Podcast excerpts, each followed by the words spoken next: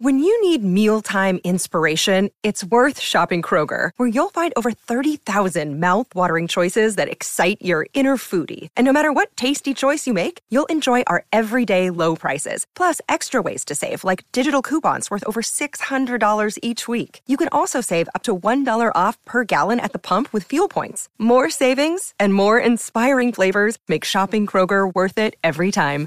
Kroger, fresh for everyone. Fuel restrictions apply. Welcome to the Real Vision Podcast Network.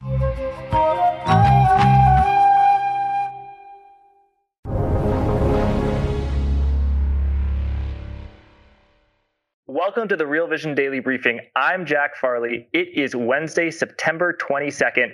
I'm joined by the great Darius Dale of 42 Macro. Darius, how you doing? I'm good. I'm not that great, man, but I appreciate the uh, the kind introduction. How you doing, man? I'm doing well. You are great, Darius. And I want to say this is perhaps the most action-packed day uh, that I've ever hosted on the daily briefing. Uh, we, let's see. We got S&P 500 roaring higher, up one percent. The Evergrande fears that it's going to be a contagion. Those fears were allayed for reasons that maybe we'll get into. Uh, so you you also had some flattening of the yield curve, um, the 10 to spread. Uh, we had uh, the Fed FOMC meeting uh, announced. They put out their statement at two. The market felt one way about it. Then we had Fed Chair Powell speak at two thirty. The market felt very different. Uh, Darius, we were just speaking before, and um, uh, you said there was a storm brewing. Tell us why you think there's a, a storm brewing. Yeah, no, and and and so to be clear, we've always thought there was a storm brewing uh, with associated with the net liquidity dynamics that might inflect in an unfavorable way for risk assets later this year. Um, I think in terms of information that we've received as investors this this week, if you're paying attention, I think it all could happen sooner, faster, and nastier.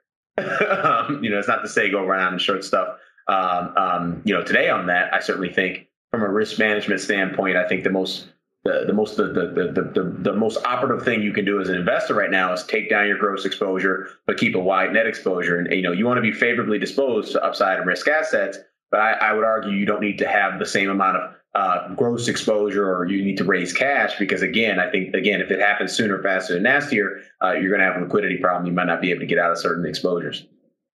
Yeah. So Darius, I just learned this as we were speaking before, but since we last spoke last week, you have become not bearish, of course, but significantly less constructive on liquidity dynamics and yeah. significantly less constructive on risk assets. In other words, you're seeing not the alarm the alarm bell, it's not flashing red, but it's it's turning a certain color in a maybe a little more subtle way. And you're looking at cash as something that's more attractive relative to risk assets like stocks, big tech, and particularly cyclical assets.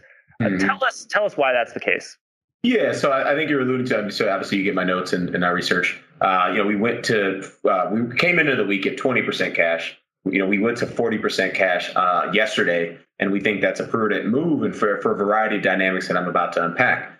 And so, if you go back to you know everything I've been saying on this program for the past couple of months, it's been, hey, yeah, like you can stay long this market. The market's going to generally behave like Goldilocks well into the fall as a function of positive net liquidity dynamics. Um, those net liquidity dynamics are still very much um, on the table. Um, we're still very much in that in that process. But what we learned this week is that again they might actually inflect negatively sooner. And so let's start with the fiscal policy because again I think that's part of the reason we saw such a uh, you know poop show on Monday is the fact that Treasury Secretary Yellen, Treasury Secretary Yellen, came out and said, "Hey, I'm going to run out of money sometime in October." Now we have no idea that sometime in October is October 1st, October 31st, or anywhere in between. But what we do know is that it's not, you know, early to mid-November like the CBO initially forecast back in July.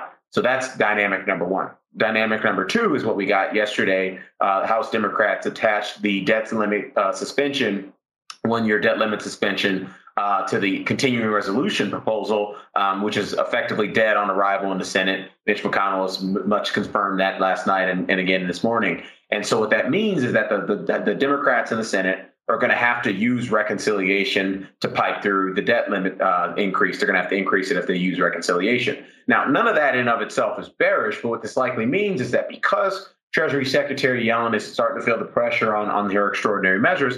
They're going to have to jam that reconciliation bill uh, uh, through the Senate much sooner than we initially anticipated, which means going back to our remember our, our discussion about uh, the Fed, the, the Treasury being the bully, you know, kind of shaking people upside down by their ankles. That whole dynamic might actually happen sooner. Um, we initially thought it'd be, you know, let's say mid-November, December kind of ordeal. It, you know, in line with the Fed potentially starting a tapering program, and that's number three, tapering program in December. That bully might actually be getting to the, the schoolyard sometime in mid to late October. So that's a, at least a full month sooner than we initially anticipated, which is why we think it's it's prudent to start taking down your gross exposure into that. You want to remain long with risk. We still have plenty of risk, risky assets in the in, the, in our in our 42 macro portfolio construction, but we actually want to start raising cash and not actually be too uh, exposed to the market. So take down gross, keep your net wide.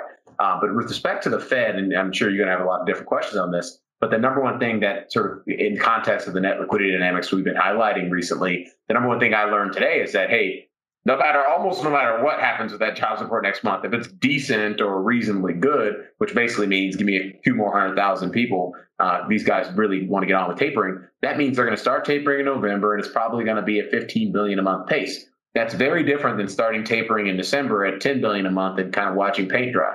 That means these guys are in a hurry to get to neutral so that they can actually have some flexibility on the short end of the on the policy rate curve. So to me, that's a little bit more hawkish than, than certainly I was anticipating. Um, and I certainly believe that once you get on the other side of some of these options dynamics, you obviously had a tremendous amount of eyeball premium priced into the market uh, prior to this week. You still have a tremendous amount of eyeball premium priced in the market for next Thursday's quarterly expiry. expiry. But once you get past that, I, I certainly think the market uh, volatility could actually start to uh, start to those dynamics could change. Yeah, the kicker from the statement released at 2 p.m. Eastern time was quote, and this is from from the Fed statement. If progress, quote, if progress continues broadly as expected, the committee judges that a moderation in the pace of asset purchases may soon be warranted. And from mm-hmm. anyone else on the planet, that sounds like the most mild statement. But from the Federal Reserve, which is perhaps the most understated organization in the world, that actually packs a big punch. And we got that later when Jay Powell spoke uh, 30 minutes later. Uh, he said exactly as you say, it wouldn't take a knockout employment report to taper. It would just mm-hmm. take a decent report. So it's not going to take an amazing, the best labor market uh, report ever for the Fed to taper, start to taper in uh, its next meeting of November 2nd. Only mm-hmm. a good report. And he, I mean, he said it bluntly. He said substantial further progress test for employment is yep. all but met. Uh, yeah. Right, right there in the language, right? Yeah, no, it's it's a it's a in, in our opinion with respect to their their economic projections, particularly for next year, um, and obviously with respect to the commentary around you know recent labor market developments, recent inflation developments. These guys are all freaking out on inflation, as evidenced by you know the record number of board members who are saying skewing the inflation um, risk are skewed to the upside know, they're definitely concerned about like not being close enough to hiking the policy rate. And that is obviously a discussion that is really starting to take shape at the Federal Reserve, which is why I believe we're seeing this um, sooner, more accelerated pace of tapering kind of put out there on the calendar. And Darius, how does a tapering of uh, the Federal Reserve balance sheet expansion, how, tell us how that impacts asset markets? It's such an yeah, impossible so question, but yeah, go ahead. Sorry. No, great, great. It, it's a great question. So tapering in and of itself is not an issue, right? Like if they're going from 120 billion a month to 105 billion to you know 90 billion, like that's not the issue. The issue is that the U.S. government has more or less they have not been issuing a, a ton of debt in the last few months. You know, you go back to the, the, the fall, the spring and, and, and fall of last year. They obviously front end loaded a lot of the uh, debt issuance that they were going to uh, uh, they're going to turn into uh, expenditures in the economy, and they you know did some front end loading of that this year as well. And so you know the Treasury has not been this real big onerous um, sort of issue on the on on the U.S. Treasury on the U.S. Uh, credit markets and really the global credit markets, and so that's allowed the Fed's QE program to really filter down the risk out on the risk spectrum, down the capital structure into other assets.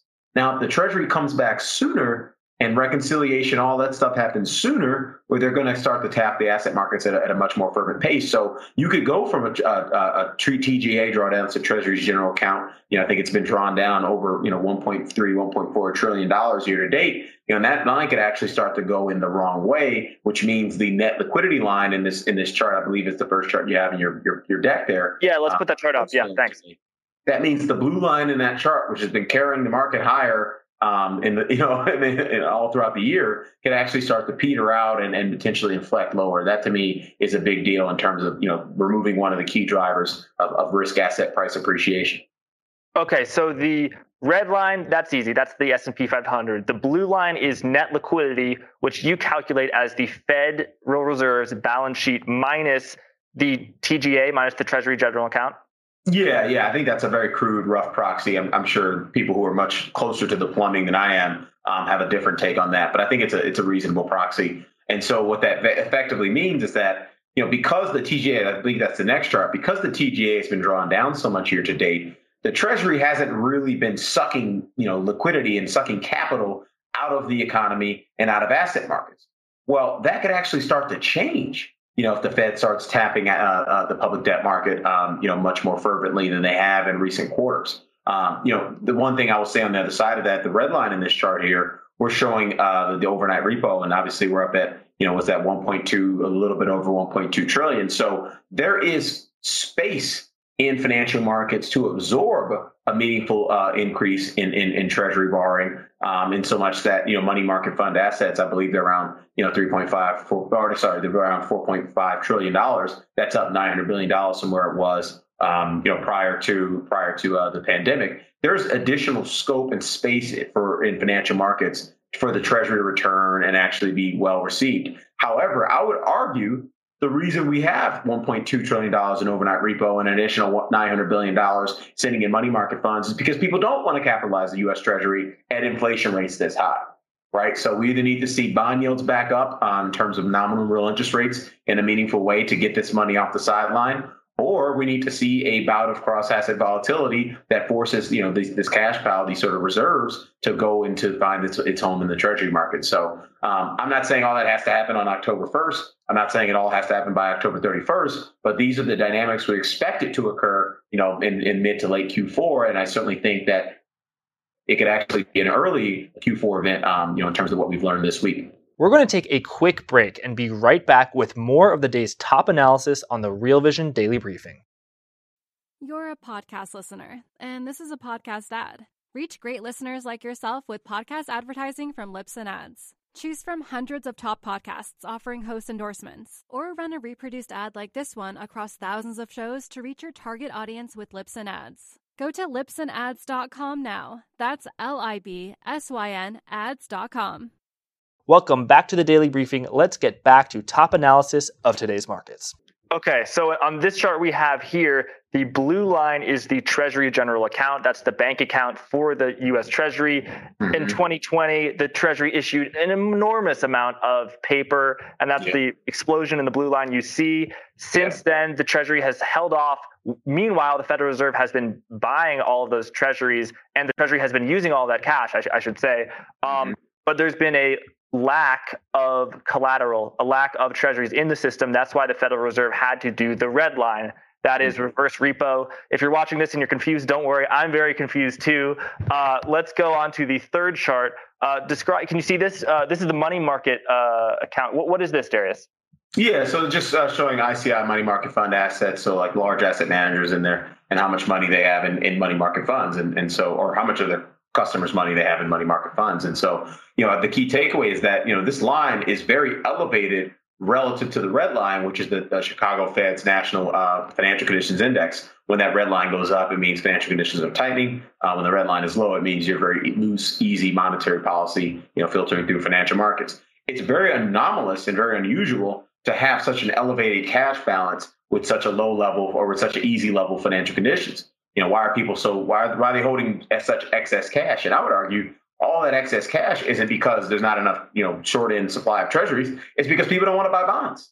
Everyone looks around. I'm Darius. Inflation is inflation is the number one sort of um, uh, uh, uh, headwind, at least according to a lot of investors. You know, and you do these uh, institutional surveys out of B of A and stuff like that. And so I think people just sitting on their hands and saying, "Hey, I'm not receiving the, the the the return that I need to justify, you know, making a bet on the on the uh, capitalize the U.S. government at these interest rates. And to me, that that means there could be a very awkward moment where Treasury Secretary Yellen returns to the market at the same time where people are like, I think I need you to see higher rates. And if, if that means like we see a, meaningful backup in, in real interest rates, you know, to me that's that's that's a problem in the context of a decelerating economy, both in the U.S. and abroad.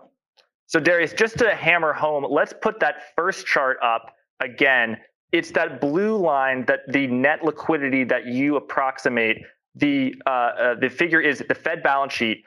Mm-hmm. That is, it's currently going up, but the rate of it going rate of its expansion is going to slow during taper and perhaps even reduce. Although that's going to be you know way down the line. And then what you subtract is the TGA, and you're yeah. saying that the TGA is very small now, so it has to get bigger. So on both sides of the equation, or or you know, the, in the in the figure that's positive and in the figure that's negative, the figure that's positive is going de- is going to go down, or, or the rate of it is going to go down. The figure that's being subtracted is going to increase. So on both sides of the equation, it's not looking good for liquidity conditions, and and that's why you know, in a nutshell, you are are bearish about liquidity conditions, or or you're surprised at how how much you're forecasting them to be negative relative to a month ago.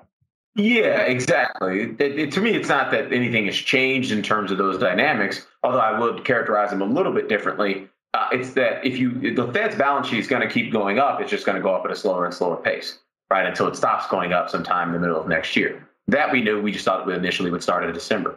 Um, we also knew that there, you know, uh, the Congress would find a way through all the hysteria and the political theater and you know potential bout of you know the episodic and non-trading volatility associated with the debt ceiling. Who knows if Moody's or S and P comes out and says something? We knew that they would always you know raise or suspend the debt ceiling.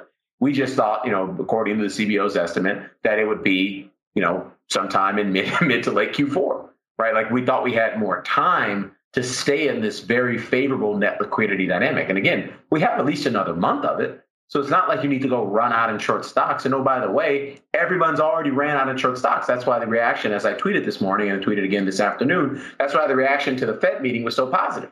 Even though I would argue that they're tightening sooner and faster than we I think the market was anticipating, the reaction was going bound to be positive as long as he didn't say anything too draconian on the hawkish front because you came into this setup with you know, basically, you know, we track 37 core ETF exposures in our crowding analysis. We look at the the, the volatility risk premium, and that's uh, the median of those 37 exposures was 50% heading in today. 50, like I mean, volatility risk premium 50% is is insane. Like that's really really high. I mean, it can obviously get up much higher than that, but you know, for that to be the median, that that's really high. So um, that was indicative of investors crowding on into the short side.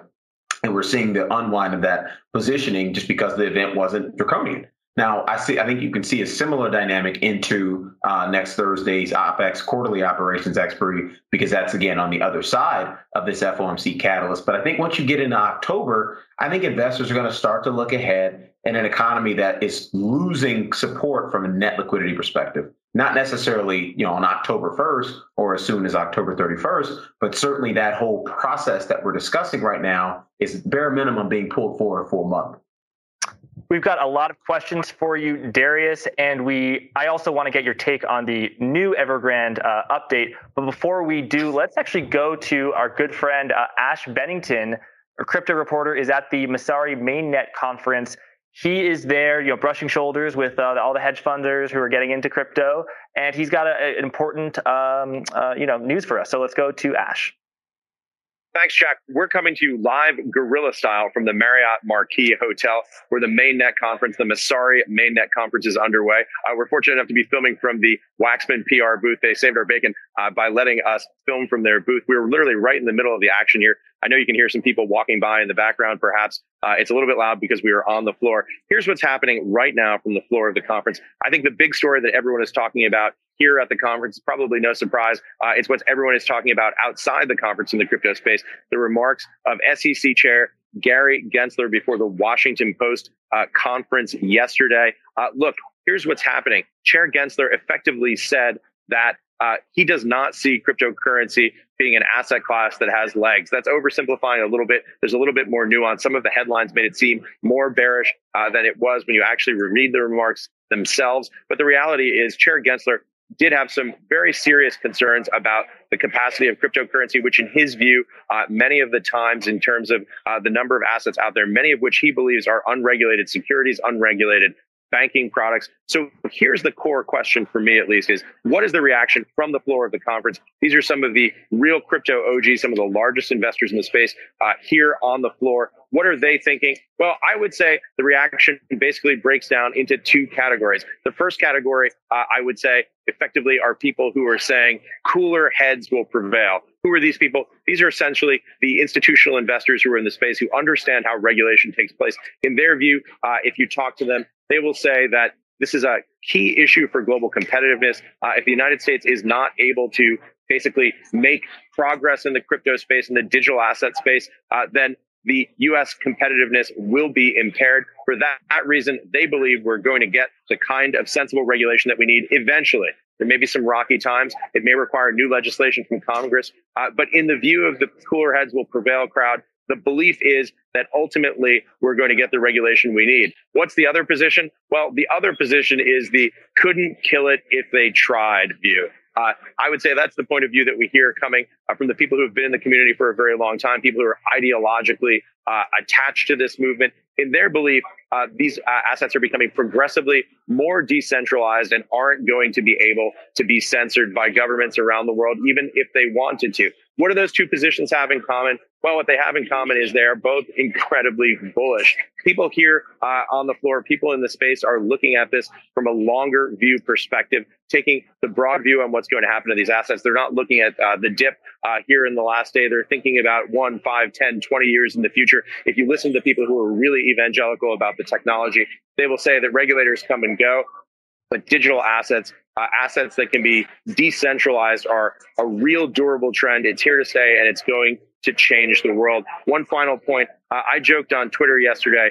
Uh, I had a, like a pseudo quote on Twitter and it was Gary Gensler, the crypto party is over. Uh, Messari mainnet attendees response, uh, crypto party, really? Am I on the list? It doesn't seem to be impacting uh, folks here on the ground. Uh, it's an interesting story. Obviously, we're going to be watching the markets very closely at Real Vision, but the mood here uh, among the faithful has not been dampened. Jack, back to you. Thank you, Ash. Uh, Darius, that was a great update on crypto from Ash. Let's go back into the world of macro and talk about Evergrande. It seems that on Monday, everyone was pulling their hair out, so worried about it.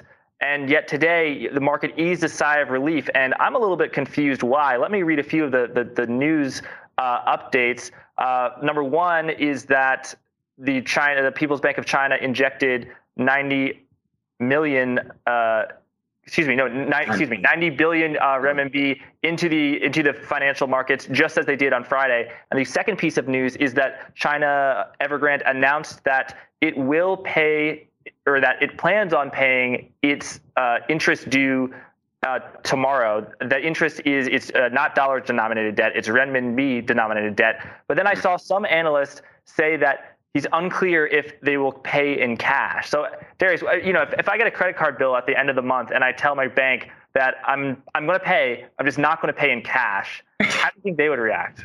Yeah, I mean, I don't think they. I think they'd laugh you out of the room. Uh, I mean, look, I, I, said this a few weeks ago. The, this Evergrande situation is a big deal, but it's not a you know it's not this Lehman moment. It's not going to create catalyze broad financial sector contagion because China one isn't really plugged into the broad financial sector, but more importantly, they have the resources and I believe the political will to not let this get out of hand. However, I did also say that look, the fact that they're going to maintain macroprudential tightening on the real estate sector in the face of all this and more importantly, not panic on the monetary easing front. You know, we continue to see almost no movement in things like three-month SHIBOR, which again we've talked about as being a really good proxy for um, the scope and pace of mon- Chinese monetary policy dynamics. You know, the fact that they're not doing a ton tells you that they're content with a deepening growth slowdown over the next few months, or the you know potentially as long as the next few quarters. That's a big deal.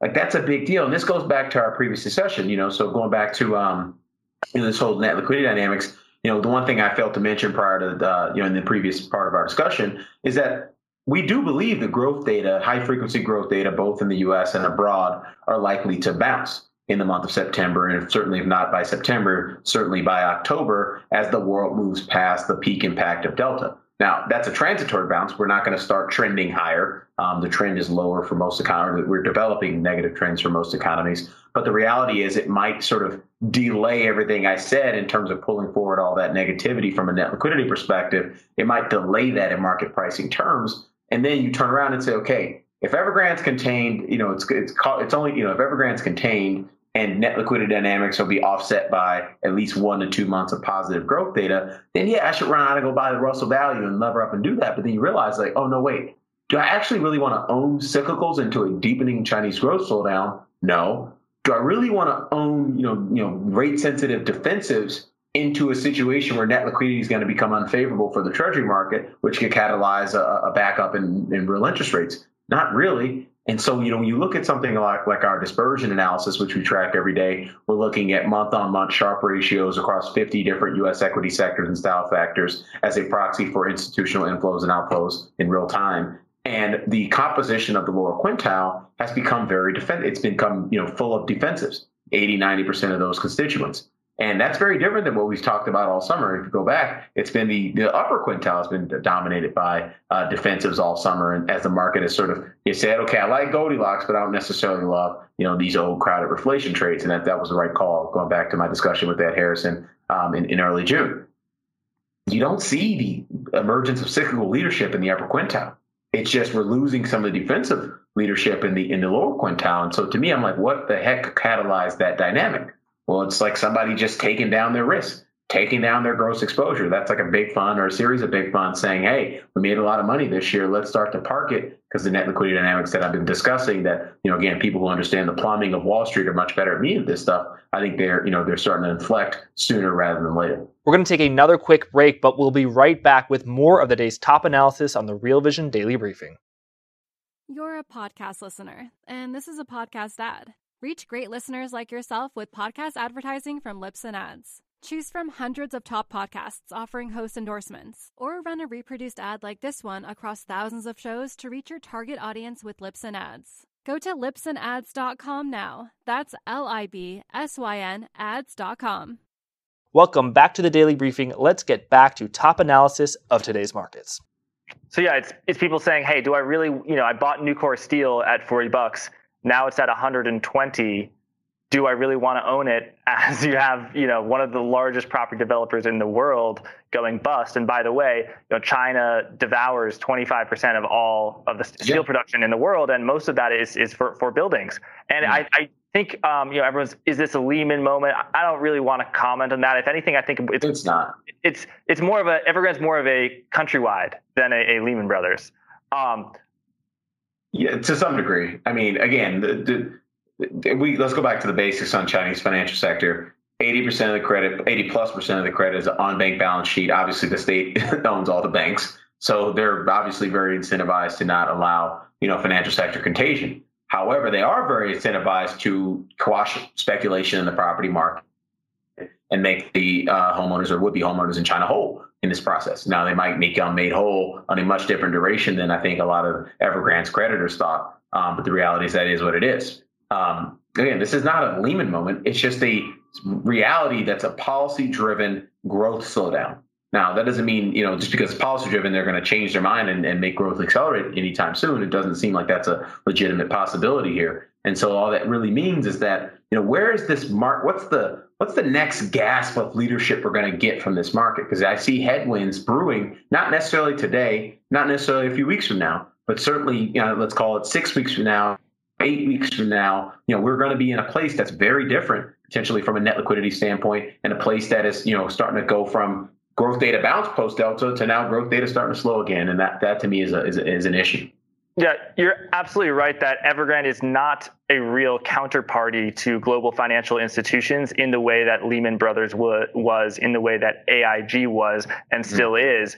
But, but you know, Darius, I, have been looking into some of the, the wealth management products that it's it's funded itself by, and I, there's a lot of hidden debt in that vehicles. Uh, they're pre-sales of real estate where they, they sell it and then people buy it and they you know it, it's essentially unfinished land. They've got something like 231 square meters of, of of land on their balance sheets that's you know by by it appears to be grossly overvalued. That's like four manhattans. And that's not even to mention the buyback guarantees where it's like, oh by the way if the people default in their mortgage we'll buy it back. So you know I, I, maybe it's just within china but isn't china such a big economy that you have all these uh, Chinese citizens wiped out because they bought these wealth management products, and their their real their, all of their wealth was tied up in wealth management products and real estate, and both of those sort of went bust. Do you think maybe they'll sell Chinese equities, and the, you know they the story that China is a demand center, not just a supply center, will sort of eviscerate? I mean, maybe maybe we're saying saying a similar thing. You're you're getting to the same point. Uh, my point is that this will not cause broader financial sector contagion because there's no real counterparty risk. But my point is, this will cause a deepening slowdown in China because of the unwind of all that speculation you just highlighted that is you know positive for growth in, in the Chinese economy. And obviously what's positive for growth in the Chinese economy is broadly positive for growth in the global economy. So I think we're getting to the same point, which is you got a deepening growth slowdown in China, which may not bounce post Delta because of all these dynamics. You're going to get a growth bounce in the U.S., Europe, pockets of EM on the other side of Delta, but it's going to be a transitory, fleeting bounce. And so by the time you get to, I don't know, by the time you get into the PMI data for October in the first week of November, that'll probably be like the last, you know, real obvious positive data point for a really long period of time in the growth side. You know, that and that's it. You know, and then and then you're oh by the way, it's November. We're starting tapering in this net liquidity discussion that we've rambled on about today. yeah, Darius. Uh, earlier you you talked about your dispersion analysis that you do at 42 macro. I should know that by now, but what exactly did you mean when let's say Nucor Steel or one of those cyclical stocks? It's not appearing in the in the top quintile, the bottom quintile, and, and how do you measure it? Yeah, so I mean, the easiest way to sort of you know kind of front run broader risk off conditions if you're looking at intermarket dynamics is just look at the cyclical, uh, look at leadership between uh, sectors and style factors. You know, you can see, you know, defensive sectors, defensive style factors start to lead from a flows perspective. And again, the reason we track month over month Sharpe ratios because that's why a where most of the institutional flows are being moved on the on the market neutral side. But two, it's also a pretty clear, you know, uh, indicator of flows when you you, know, you t- uh, adjust for volatility. And so, for as I mentioned, all summer we had seen a pretty clear dominance of defensive sectors and style factors, you know, dominating the upper the upper quintile constituents. That's changed. Um, it's it's you know we still have the kind of mega cap FAANG type you know names like Amazon and things like that up there, and so people are crowding into like the you know the five sector five stocks at any given time that are moving the market higher. But they're actually starting to sell some of that rest of that defensive exposure that was up there with them. But they're not actually replacing it with cyclical exposure right? Like we're seeing things like most shorted stock indices, most shorted Chinese ADRs, SPACs like kind of gravitate towards the upper quintile. That's not a flow into cyclicality. That's people covering shorts. And so to me, it's mm-hmm. like it seems like some fund or some big fund or series of big funds is taking down their risk. You know, they're actually just they're just degrossing to some degree. And I don't think you're going to see the real impact on that in the market at the bare minimum until we get to the other side of this quarterly operations expiry. Because again, we got so many people crowding in on the short side outside of that that it's very unlikely we see a market uh, crack. And the positioning dynamics um, beyond that haven't been really supportive for a big market move lower anyway. But again, I just worry that the closer you get into, the deeper you get in October, and certainly by early part of November, I think a lot. I think the jig could be up on a lot of really favorable dynamics that have gotten us to this point um, in, in, in S&P pricing terms and credit, uh, tightening credit spread terms and commodity pricing terms and so on and so forth. Thanks for explaining that, Darius. We've got a question from Mr. Super Gibbs who wants to know yields are dropping today. Please explain. Yeah, I mean that, that that's a in my opinion, I think that's a reasonable view. If the Fed is going to tighten sooner and faster and actually pull forward rate hikes marginally, we had two people shift uh, their views into 2022. So now we have half a point. And both, you know, 2022 and 2023 Eurodollar spreads, they did tick up three basis points today. You know, so if that's all going to happen, it just means that, you know, we're, we're going to not run the economy as hot as we initially thought. Like all this is saying, we're, we're getting back towards normalized monetary policy reaction function. We're certainly not there yet. They're still buying 120 billion a month, and that's obviously favorable for risk assets, which is why I said take down your gross, but maintain a wide net. You want to be long you just don't need to be long as with as much money because we're getting into what I would consider to be now, I don't know, the top of the ninth inning of this. You know, maybe you know, maybe we're already ninth inning, top of the ninth, and there's already one out. Um, so it's like wow. you don't need to be you don't need to be grossly exposed in the in the ninth inning at all. I think the time to be grossly exposed is when I came in your program um, in December, came in other programs in November, and said, "Hey, no, we're going to reflate in a way you've never seen before. We're almost a year later, and that obviously was a great call. But now it's time to start being prudent, in my opinion, and not you know kind of trying to squeeze the last apple cherry off the tree or slice the last. I, I don't have terrible uh, saying, so they can take that over. better than mine, Darius. That's for sure. Well, thank you, Darius, for sharing your perspective. You know, you've been beating the bullish drum, the Goldilocks drum, for a long time, and it's very interesting to hear that your perspective has has changed um, now for all the reasons that you talked about. Uh, Darius, thank you so much for joining us. Um, Darius, of course, you are at 42 Macro. Also, to the people watching at home, thank you. If you want to see a little bit of, of, Darius, of uh, more of Darius's thinking, you can click uh, on the link in the description. He posted on the Real Vision Exchange um, some of his views and some of the charts that we put on today. If you're, you know, if you if you got the the itch for some Evergrande information, you can check out my interview with Larry McDonald on Real Vision Live, as well as a previous uh, yesterday's Real Vision Live with Anne Stevenson Yang, a short seller who lived in China for 25 years. Uh, Darius, thank you so much for joining us, and thank you everyone at home for watching. Thank you.